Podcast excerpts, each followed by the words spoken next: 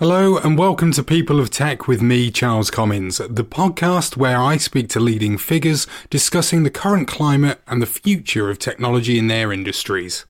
Along the way, we'll learn more about the people behind the job title and share their thoughts and opinions on their role. In this week's episode, most people can buy uh, knives over the counter for um, so use for chopping chopping onions, whatever, uh, those sorts of things. But knives can not, not only are they can be used for you know, useful purposes, but they can also use, be, be used for bad as well. It's the same sort of instance with um, with ethical hacking and the various tools which are released. I mean, the mantra is to, to catch a hacker, you have to think like a hacker. I think um, you know, blockchain is one of those buzzwords which is out there, and ultimately it, it's going to be a huge disruptive technology. But if we look at the previous disruptive technologies, uh, the likes of the printing press for mass printing, publication, etc. The internet, um, the blockchain is is on a level with that, and it's uh, it's being sort of labelled as the assurance revolution.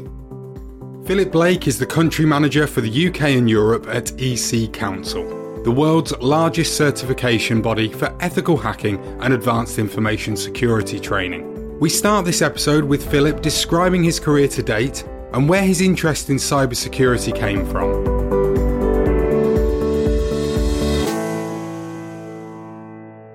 I didn't actually have a traditional route into uh, cyber into cybersecurity, so I didn't uh, sort of do um, an infosec degree or uh, or sort of naturally come up through through those. I actually did a sort of business and economics degree, but I always had an interest and passion in uh, in all things uh, technology. Um, uh, so I started sort of from university, ended up went straight into uh, a database tool and uh, database tool and application development company. I think that's where everything started. So working with um, with different vendors, different companies, and especially with around the uh, development tool side of things, uh, secure coding was uh, was something in which I came across uh, came across quite regularly in the uh, in the companies that I that I worked with. Um, so if we couple that with, um, I did a little bit of training with the Royal Marines Reserve, so I was very keen to sort of become a reservist. unfortunately, um, that didn't the time pressures of what they needed from me and um, and what my job required of me as well didn't uh, didn't quite marry up. Uh, that coupled with that um, everyone who seemed to be uh, going through the going through the process to get their green beret was um, the, some of the hardest group of people that I uh, that I've ever met. But um, so the natural transition for me would, was to uh, sort of if I wanted to work in security was to um, uh, was to transition into um, into the cybersecurity uh side of things and um, you know, the way that it, everything is panned out. So and that sort of slight sort of little bit of military training that I had. You know, we're we're seeing sort of a new world order emerge. So we're transitioning from uh, kinetic weapons uh, and into sort of what is um, cyber warfare, and um, yeah, cybersecurity has sort of shifted the uh, shifted the new new world order, and um, is one of the one of the fastest growing industries. So that was my natural progression into um, into the cybersecurity and sort of where my interest stemmed from. So were you one of these people then that, that sort of like to take things apart and fit them back together to to see how they worked, or, or was it more of a just a uh, I, I like um, you know the internet and, and things like that, and and and going from there? So I come from more of a from a STEM background, so uh, more specifically, sort of the mathematical side of things. So um, if we if you look at mathematics, uh, coding, those sorts of things, uh, they all um, sort of can can go hand in hand, and I think uh, yeah, there's probably various neurologists out there who would uh, would claim that they all use a similar sort uh, part of the brain. So how my brain worked generally lent itself to uh, to cybersecurity. In terms of um, taking things apart, I was probably much better at breaking them rather than uh, rather than fixing them and putting them back together. But um, which uh, maybe that's sort of why I've sort of transitioned into working for a company which promotes hacking, but or ethical hacking. So but uh, but no, it's um, I mean I, I think um, that's one of the things that uh, the cybersecurity industry has to has to embrace is uh, you know, taking uh, looking at, at a, much wider scope of individuals, not just uh, maybe the, more technically minded who are coming up, but looking at other industries. So, um, so looking at program managers, project managers, and, uh, and coming from uh, from a STEM background, a businessy background, uh, whatever it, whatever is is relevant, um, it's purely because of the, the sheer lack of talent that we have across um, across the industry. Yeah, I, I, think that's that's quite fair. I mean, we, we've spoken to quite a few people um, on this podcast uh, series so far. A lot of them have gone through um, you know, cybersecurity uh, degrees or, or uh, diploma courses or, or whatever. Um, but then there are people that, that haven't gone through that channel and have come from a completely different background and and have just kind of, I, I suppose, found their way into the sector rather than actually going, that's where I want to be from an early age. Um, so there are more people that have done the degree side of things and actually focused on on getting into this this industry. Um, but taking the broad view of, of having views from different areas of society, I think that's quite important, especially in this day and age where you don't really know where any threats are coming from. Who is it that's actually coming out there and deciding that they want to do um, cause harm or, or just to you know make a nuisance of themselves? It's good to have the views of the people that have gone through and been taught the subject, but also from those that have maybe just just learnt it as they've gone along as well. Do you think? Yeah, absolutely. And I think there are a number of programs um, across or around the world, and certainly some in the UK. Um, so there's lots of, sort of black hat um, hacker rehabilitation programs. So yes, it is important to go um, maybe that uh, or look look at that more formal route of uh, doing a BSc or an MSc at university.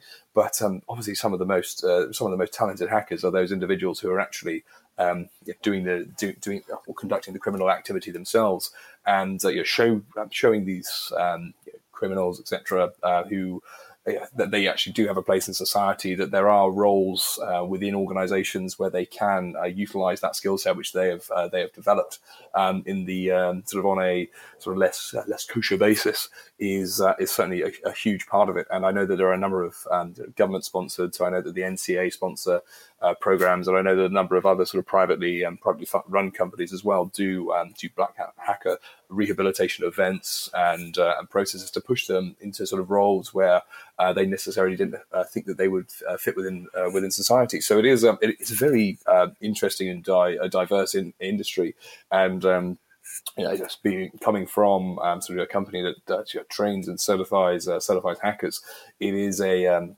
it, it is an, it is important that um, we do recognise talent from uh, the, the, various areas that it's coming from. So not not necessarily just uh, sort of the the, form, the formalised BSc and MSc route, but uh, but that uh, that rehabilitated um, hacker who um, will probably have more hands-on practice than uh, than individuals who've come through that um, come through a university theoretical route. So you work for EC Council, which is the world's largest certification body for ethical hacking and advanced information security training. Um, first of all, can you just explain what ethical hacking is for us, please, Philip, and, and why it's necessary as well? Sure. Um, so it's uh, so the term ethical hacking has been it's been around for years, and it's um, it's quite difficult to summarize in a nutshell. Um, but it, it's essentially using uh, various tools and attack methods that a, a malicious attacker um, uh, would use to attack your system and to actually audit your internal systems. So the example that we use quite a lot is um, of if we compare it to sort of finance, um, to have an internal audit uh, and uh, for finance, and then you get externally uh, audited by by a finance company. So if we see your uh, see sort of your hackers as your external auditors, they're trying to breach your systems. Having the internal capability, having an ethical hacker uh, internally to, um, to, to check how sort of secure your network defenses are is uh, is the sort of one of the, most you know, one of the most important things. Um, in terms of um, you know, why why is it necessary? I think anyone who has picked up a newspaper recently has seen the numerous hacks that have have occurred. Um, so we just take a couple of examples. Uh, the likes of, uh, so for example, uh, last year the NHS being, or half the NHS being reduced to uh, essentially pen and paper. Uh, the um, incident with Maersk, where their essentially their whole infrastructure was completely destroyed and cost them about three hundred million dollars. So I think in terms of the necessity, all of everything uh, is there in terms of uh, a company credibility, um, in terms of uh, sort of attack vectors becoming more uh, sophisticated. Um, these tools are being readily uh, are very readily available for individuals. It just takes um, a quick look on, on YouTube or the dark web, and uh, and a lot of them are free to uh, free to download. So, in terms of uh, why is it why is it necessary? Um, it's because the the attack and threat landscape has become so vast that it's ever increasing. That um, having an having an internal capability or having a um, you know, having ethical hackers, cybersecurity professionals, etc., uh, to be able to remediate the risks that um, the, that the, uh, the companies, individuals are facing is uh, is of utmost importance. So uh, the the EC Council are, are, training hackers essentially. Is that right? And and and therefore you're you're basically getting people to learn how to um, how to do what the criminals do. Um, but for the for the benefit of organisations that that are your clients. Is that right? Sure. So I suppose the, I mean, the mantra is to, to catch a hacker, you have to think like a hacker. Um, so in order to be able to protect your system. So if you're utilizing the tools which the hackers will be using uh, to to test your systems, to test your network defenses and, and those sorts of things, test your uh, web applications, test your devices, uh, then ultimately you're going to be in a much safer position than um, then just setting up a network. if you set up a defense, uh, your your, very, your, your defenses and don't test them, then ultimately you're not necessarily you're you're never you're not going to know until you're you're breached. Uh, so yes, we are training um, individuals within uh, various companies on uh, in the skills of ethical hacking, so that as and when they um, they are attacked, they understand how, maybe how the attack is breached, how to shore up their defenses, and ultimately to ensure that their company is more secure than they um, than, than they were previously. So, in turn, I, we get this question uh, every time about um, surely you're just adding to the problem. You're creating more more hackers. Um, but actually, we uh, the, the, the, example that we tend to use is so if you if you, you most people can buy uh, knives over the counter for um, so use for chopping chopping onions whatever uh, those sorts of things. But you know, knives can not, not only are they can they be used for you know, useful purposes, but they can also use, be, be used for bad as well. It's the same sort of instance with um, with ethical hacking and the various tools which are released. So um, if you come out with a brand new penetration testing tool which is meant to be sort of revolutionary, if that that can also be used for nefarious activity as well. We believe in the greater good of individuals. So if we can create a scenario where there are more uh, good hackers, good network defenders, good t- uh, penetration testers, and there are um, uh, then there are individuals who are sort of going to go down the black hat route, and then we're in a, a much stronger position as a as a society to remediate against the risks of um, uh, of, of hackers.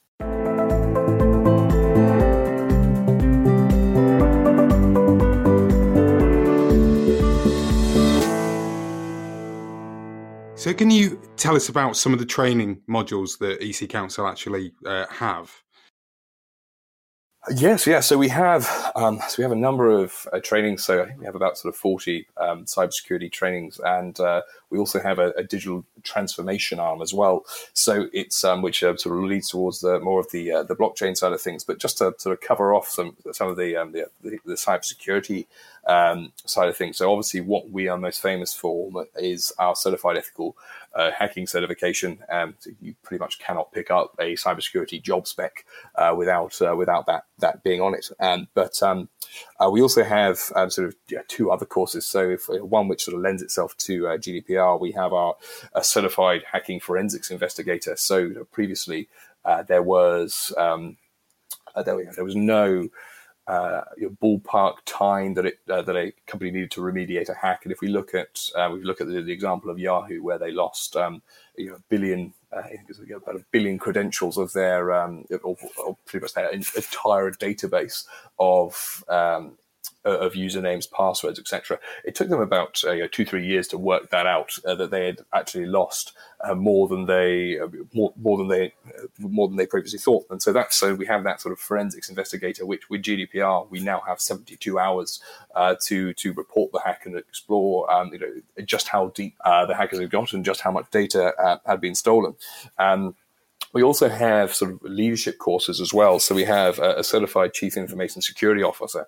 So there's a, it's not uh, it's not an infosec uh, certification or qualification. It's a it's a leadership course. So I mentioned earlier how um, the board level used to be used to leave it. Oh, it's just an IT. It's an IT thing. It's an IT. Uh, we'll leave it to the IT guys. We now actually having um, in a position where the head of IT security has been may have had zero board level experience has been thrust into this position of, of power where they are reporting into um, or they are sat on the board. And what do the board? What are the board interested in? They're interested in return on investment. They're interested in cost and, and these sorts of elements, which um, previously uh, the head of, as a head of IT security, they would have received a budget and they would have had to work with that. Now they find themselves actually pitching for um, for how to uh, you know, pitching for budget to ensure that uh, that they can become they can shore up the uh, that particular uh, company as best they possibly could. Um, and actually, those two certifications which I've just mentioned. So we had some yeah, fantastic news last night. They've just been added as a um, as a baseline certification for the Department of Defense workforce uh, across several categories. So that's the um, the sort of caliber of training that we um, that we're coming out with. So um, essentially, our trainings cover from end user level all the way up to uh, up to C-level, and uh, and yeah, that's um, that, that, doesn't include the, um, the the digital transformation. Sorry, that the, the digital transformation side of things. I'm interested in, in, the kind of customers that you actually have, uh, or the EC Council have, but also, uh, what are the type of people that actually take those courses? Do, do, they have to already have some sort of qualification to be able to then go on to one of your training modules, or could anyone with an interest could could I, for instance, just decide right? Actually, I'd quite like to learn about that, and and here's my money, and I'll, I'll do the course. Sure. So um, we have different levels of course um, courses. So one of the more popular ones, or certainly the end the end, the end user level.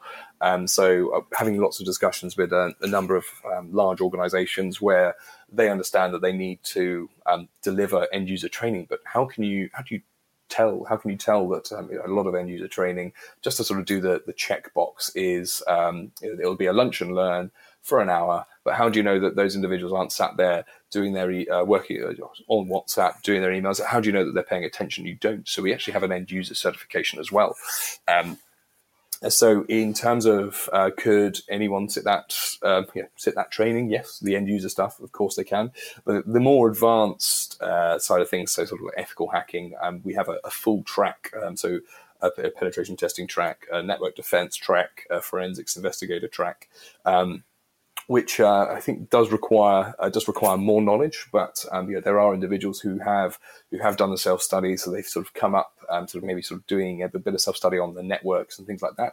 But uh, but then they they sort of come come to us once they sort of get attained maybe a year or two. I've done a bit of self study for a year or two of on uh, networking those sorts of things, and um, you know once they understand um, sort of a you know, cursory level of um, of, of say, network segmentation, these sorts of things, uh, they um, they're able to sort of come to, to, sit the likes of our sort of our core offerings, like our uh, certified network defender course or our certified ethical hacker course, and uh, and then they can progress into um, down the forensics route, down the penetration testing route, or uh, or down uh, down the network defense special, um, specialism route. So there's um, uh, can you come in completely green with zero knowledge? Um, if you were looking at the end user level, yes, absolutely. But um, for the more uh, more advanced stuff, it is uh, it is good to have uh, a grounding in uh, in IT.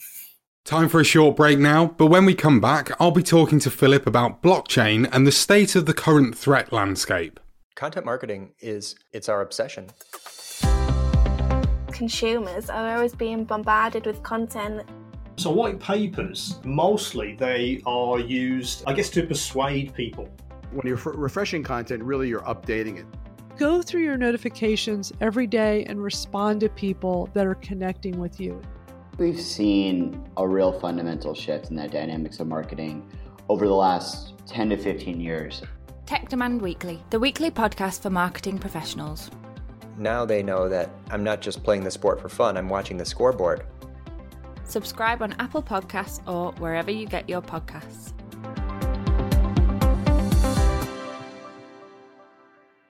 Welcome back. I'm talking to Philip Blake of EC Council, and before the break, Philip explained where his interest in cybersecurity comes from and the work that he and EC Council do in the world of cybersecurity. To begin the second part of the podcast, I wanted to get Philip's thoughts on blockchain and why, if it's such a good thing, don't we see companies such as Apple integrating it into their systems?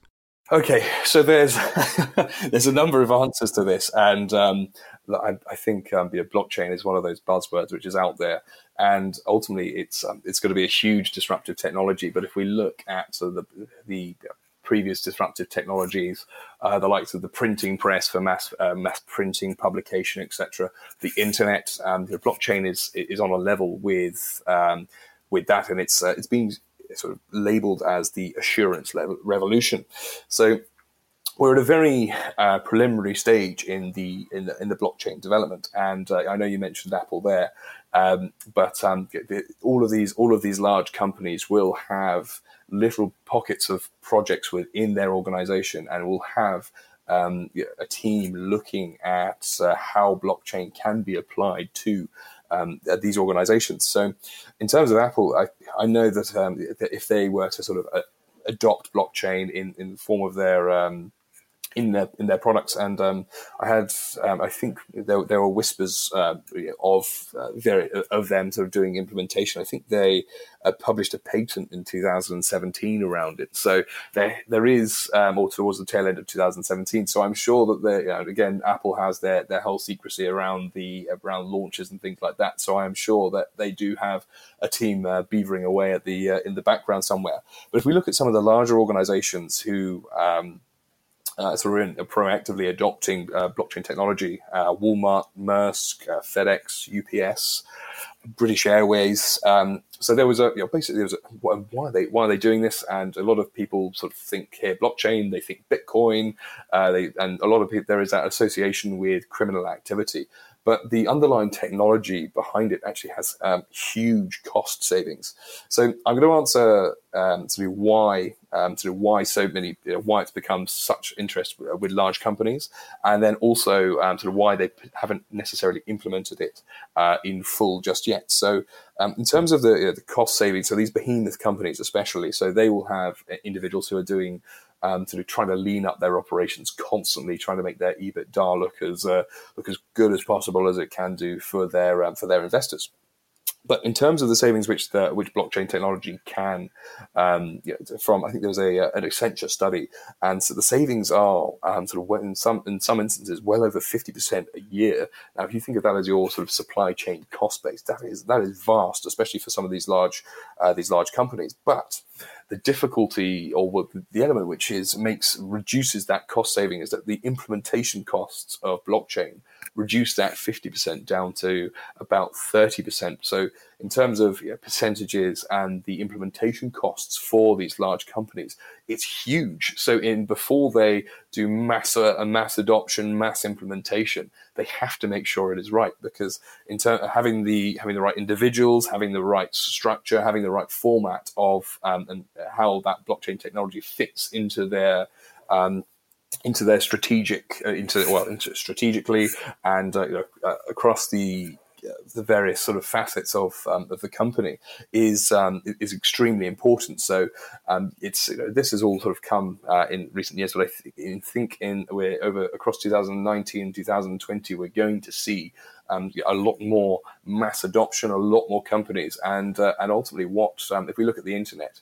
Um, if we look at the um, billions of end users that we have, so when the internet started, there were individuals who, who poo-pooed it, said it wouldn't come to uh, to anything big. But if you sat someone down and, uh, currently and said to them, um, you, could you tell could you tell me how the internet works? I'd say a lot of them couldn't, and I think we're going to end up in a similar sort of uh, in a similar situation with blockchain, where um, we can where the general public and individuals can say, yes, what are the benefits of blockchain? Oh, well, there's huge cost savings. Can you tell me how it works? Absolutely not. And I think that's what we're going to have with, uh, or that's the the message which needs to be conveyed um, across. Um, by large corporates and to uh, to consumers, to those end users, and uh, and to their to their client bases as well. So we're going to we're going to see blockchain uh, blockchain. Uh, well, again, a prediction, that I think um, there's uh, billions have been invested in. I think we're going to see further billions in, in invested. Um, but um, but ultimately, yes, it may not be a complete public knowledge about the what these large companies uh, are doing and how much they're investing. But um, I think in within the next couple of years, we're going to see mass adoption of, uh, of blockchain technology. And part of the reason it hasn't been uh, hasn't maybe necessarily occurred is uh, is simply because um, simply because of the, that implementation implementation cost is just so great. So I want to have a, a quick look back at sort of the, the, the, hackings that have happened over the last couple of years or so. Um, are there any trends that you've sort of witnessed in relation to those those successful hackings we've been told about? Sure. So, um, in terms of the successful hacks, I think um, if we if we look at it from sort of three three perspectives, uh, the first perspective being sort of a government level, so we see uh, state sponsored hacking, these sorts of elements. Um, so we look at sort of the um, breaches or the, the Russia meddling in the in the in the U.S. election um, on a on a sort of state sponsored hacking level. We also have uh, the the question of where uh, the the WannaCry uh, came from, which um, sort of helped to bring down uh, bring down the NHS uh, for a time. So it's um, you know if we look at the state sponsored um, hacking side of things, we're seeing increasing levels of activity coming from um, and I don't want to say that it's just um, it's just coming from um, from the likes of Russia, from the likes of North Korea, but um, but ultimately we, we we're in, in a situation where um, you can have um, you, it's not about sort of having the biggest nuclear weapons. It's not about having uh, who's got the intercontinental ballistic missiles which can which can yeah, fly the furthest. Uh, it's about having who's got the most clued up cyber team. Because if you uh, if you're able to sort of breach national infrastructure, if you're able to breach or hack into say a nuclear silo or something on those lines, um, ultimately you're going to have control over over what is um, uh, over the actual kinetic uh, kinetic weapons. So, on a um, you know, with the increase of state-sponsored hacking, um, we're also seeing cyber weapons become readily available to hackers. So, um, the likes of I think um, there was a joint consortium of the U.S. and Israeli uh, forces managed to sort of reduce um, Iranian uh, nuclear uh, the, the, Iranian nuclear uh, power scheme to about 20, or they brought down about 20% of the Iranian nuclear power scheme. Now, um, that tool which was utilized was hacked and stolen. And now um, I think that on the last count, it was over 100,000 machines which that um, cyber weapon can be launched from. Um, so we're seeing attack vectors become increasingly uh, more sophisticated. Um, and you know, I'm sure over the next few years, and we go back to that, anything which can be used for good can also be used for bad. So as in as artificial intelligence is uh, introduced, as uh, machine learning is introduced, uh, it's not only going to benefit um, yeah, the good guys and those trying to protect themselves, it's also going to benefit. Um, uh, the the bad well, the uh, the bad side of things.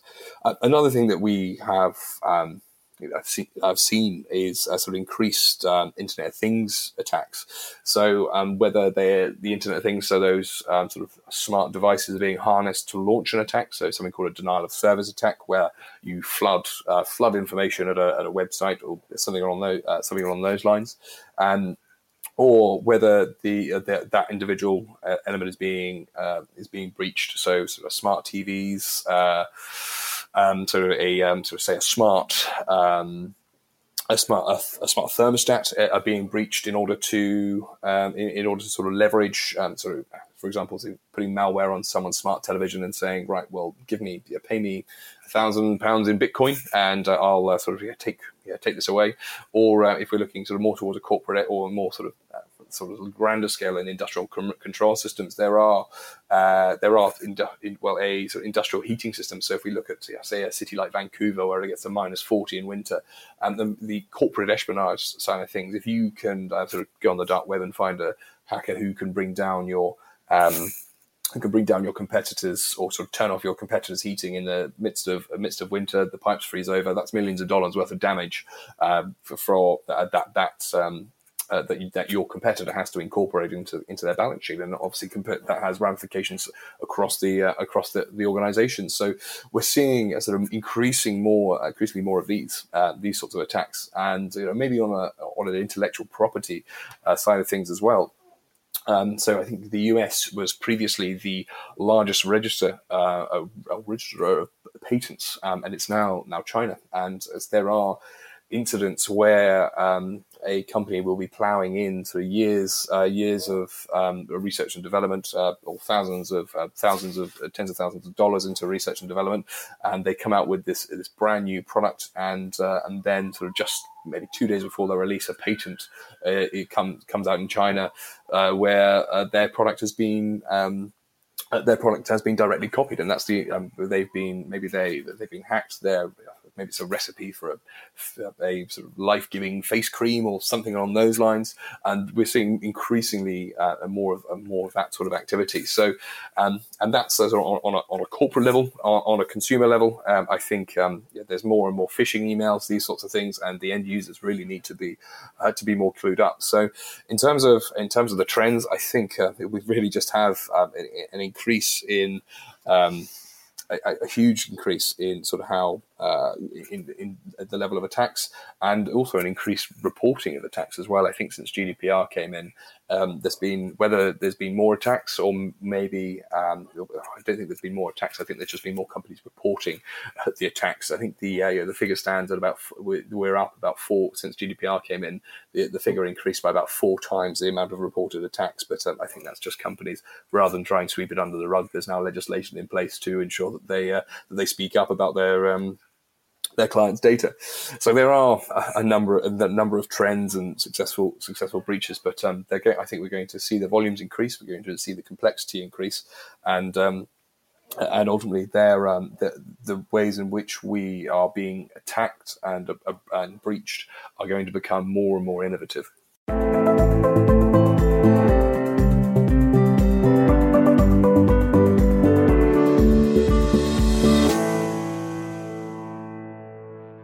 Um, so, what what do you see as being the main threats? You, you you've talked a little bit there about what we're sort of seeing at the moment in, in terms of the trends within cybersecurity and, and, and hacks and breaches that are going on. Um, but but what what what do you think are the main threats today in our current climate, and, and what can we do as as organisations uh, and and as individuals to to protect ourselves against them? So I, I think the main threat is um, is is our sort of culture.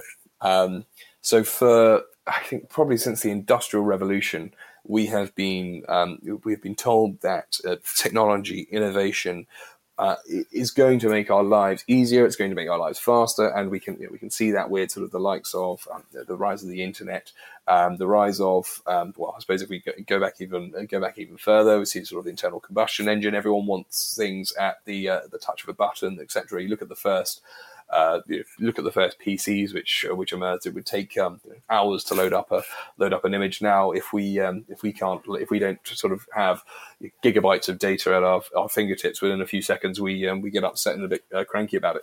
But in terms of um, in terms of sort of where we are, we we need to sort of move away from that cultural perspective where tech is uh, makes life easier. So where the trade off is uh, security and convenience. Um, and you'll, you'll, see this throughout organizations um, across the across the world, you'll have um, maybe the client facing individuals asking for more functionality, asking for further applications, and the security team saying, no, you can't have this, this, this, and this. Um, and this, you have them saying, but why? We have the capability to do that because it's not necessarily secure. And with uh, companies or with industries becoming more and more open, um, so you have sort of likes of bring your own device initiatives, people working from home, um, certain sort of uh, maybe intellectual property leaving the premises without necessarily being secured, not being encrypted. These sorts of elements. Um, so as we become as we become more connected, we've become less secure. Um, so it is a, it's a cultural issue where we need to sort of drill it into everyone that. Um, that although you may be able to do this, it's not necessarily secure. Um, so people, we have examples within organizations of having you know, firewalls and antiviruses set up and uh, individuals actually sort of maybe disabling these so that they can go onto certain websites, send a certain email, etc., etc., which actually ultimately is is, is, is to their to their detriment. It only takes sort of one uh, one computer to be infected for a whole network to be infected. So these um, this sort of um, uh, uh, this sort of culture where the security team is seen as the bad guys who are limiting functionality uh, needs to needs to change. And ultimately, if we um, if we are going to, going to become more secure as a society, where it's going to we're going to have to pay, put a put a bit of a sacrifice on convenience. Um, and where does that uh, where does that sort of uh, transition into? I suppose it's that end user awareness where we need to sort of culturally educate everyone that. Um, yes, we want to be more secure. And in order to do that, you have to have the mentality and the mindset that um, it's not, oh, it won't, this, uh, we need to dispel this, this sort of myth that, oh, it won't happen to me. I'm not that important to actually, yes, it could potentially happen to me. And I want to be as secure as uh, possible and have uh, certain mechanisms in place which will, um, uh, which can sort of help me remediate against in, against those risks. So that's the, the, that's the current climate. I think the main threat is um, our, is, is the culture what has been which has emerged over over over recent years. Um, and the other, I think, the other threat is. Um, are these sort of cyber weapons? Um, I don't think we can necessarily describe uh, describe them as sort of hacks anymore. There are um, sort of government level uh, cyber weapons which have been um, uh, which have been launched, um, and, and, ultimately with um, access, with, with, sort of hackers having access to these to these cyber weapons. So you have um, you have the sort of the whole the whole U.S. Department of Defense. Uh, I'd say that they're probably about ten years uh, ahead of the trend, um, and they're sort of and they have sort of some some of the highest security protocols um, that there are, and um, you know, they've they've been pumping billions and billions into this. And if we look at their uh, the Department of Defense budget compared to the, I think it's uh, their, their budget is larger than the next 10 countries put together. Now, if the Department of Defense are turning around and saying in the in the incidents of a sustained cyber attack, we would not be able to, you know, we would not be able to cope. Um, how can individual companies, also how can sort of your individual end user, how can com- small, sort of small, medium sized, and even large companies say that they will be um, okay in this and this sort of inc- incidents? So it is. Um, we need. It's a it's a cultural issue, and uh, and those uh, having uh, the threats to ourselves are essentially ourselves, uh, and also sort of having um, having this sort of ignorance that uh, everything will be okay, um, because it's not a case of if you get hacked; it's a case of when. So, what, what, in your opinion, are the basics of cybersecurity that all of our listeners should be implementing at their organisations? I think the most important part is that I know this, this, this might come across as slightly patronising, but it is really to use common sense. Um, the little uh, little things which can be done. So sort of keeping software. Um, so if uh, at an end user level, keeping uh, keeping software updated. So if we look, um, you know, I, there's nothing worse than you know, maybe there's there's, uh, there's, some of your listeners who are, thinking there's nothing worse on a on a Friday than on a Friday afternoon. So you're about to sort of it's 4:59. You're about to shut down your shut down your laptop, and it says, "Oh, uh, it's going to download. It's going to take sort of you know about sort of 20 minutes in order for this update to be done before it before it shuts down." And you think, "Oh, do you know what? That's uh, that's 20 minutes of my Monday morning sorted." So I'll uh, I'll just have to I'll have to sort it then. No, actually update it there and then, um, because the, those sorts of uh, little software updates, etc., uh, they all contain security patches and these sorts of elements which are, are integral. So in keeping um, keeping software up to date is um, is very important. And I suppose some of the some of the other some of the other best practices as well. Um, so following protocols. Um, if your cybersecurity team have uh, told you sort of, to use a VPN, they've told you to sort of not take down your antivirus or firewalls, etc. Uh, there is a security protocol there for a reason.